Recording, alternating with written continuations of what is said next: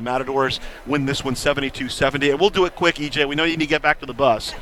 So Elijah Harkless sitting down with us, and I'm going to go back to the I'm going to go back to the Davis trip. So I was kidding with you. We got off the plane, and that was the night Gonzaga was playing Pepperdine. I told you your boy Kessler had a pretty good game against Gonzaga. Now, mm-hmm. unfortunately, they didn't get the win. Yeah. Tonight, you come in. They've been undefeated here for 13 games. CSUN hadn't won here since 2011, and you know Lamine and Terrell. Everybody knows they're what makes this team go.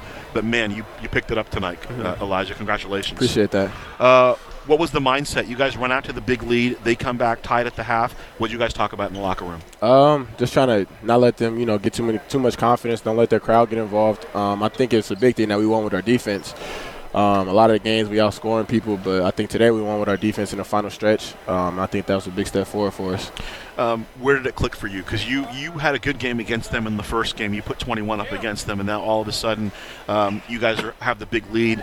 Uh, where uh, uh, would you just feel comfortable playing against that group? Uh, I just think I have to step up. um, I think sometimes I play my best when my best is needed. Um, a lot of the time, you know, Terrell and me can probably outscore their whole team. Um, I think today they need a little more help against Irvine because they key in on them guys so much. Um, so I think both times they kind of doubled off of me, let me get my rhythm going. Um, and I had, you know, high hand the rest of the game. Your guy's so proud of you. I'm going to let him ask you one question, and then we'll let you go. Well, yeah. Here's the question: When did you know that uh, you were just going to be in that zone? When did you know when the, tonight they're not going to be able to stop me? This is not going to be good for them. Uh, just when we walked in, we know, we had a great confidence. Um, last time we came, we played a great first half, I believe. Um, we, you know, they ended up getting on the run. Um, but other than that, we played them, you know, straight up. And today, I think we ended up playing two halves.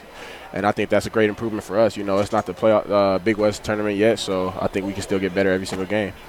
And I think we did that. Last thing before I let you go. Last year, I think you played 25 minutes in Big West play, Mm-hmm. and people were wondering, oh, is he going to stay? Is he going to transfer? What happened? then you kind of went and did your thing, and you came back, and just such a big turnaround. Just your relationship with coach and your Mm-hmm. role on this team.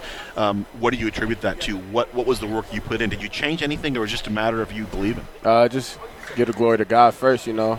You know, Coach Gottfried, you know, they were honest with me. I had to go back and get better. Um, my mindset for what I wanted to do, I wasn't, you know, good enough, or I wasn't. For my mindset, I want to come in and be that right now, but I don't think I was ready mentally. And I think that whole year just getting me right mentally, you know, seeing other guys playing, even though I thought I felt like I could, you know, impact the game right now, but I feel like I had to get better. I got in the gym all summer, and I got better all, all whole summer, and I came back, and I'm ready to play this year. I know you got a bus to catch. Congrat- you made a difference tonight. You changed the game tonight. Elijah Harkless, congratulations. Appreciate that. Player of the game tonight.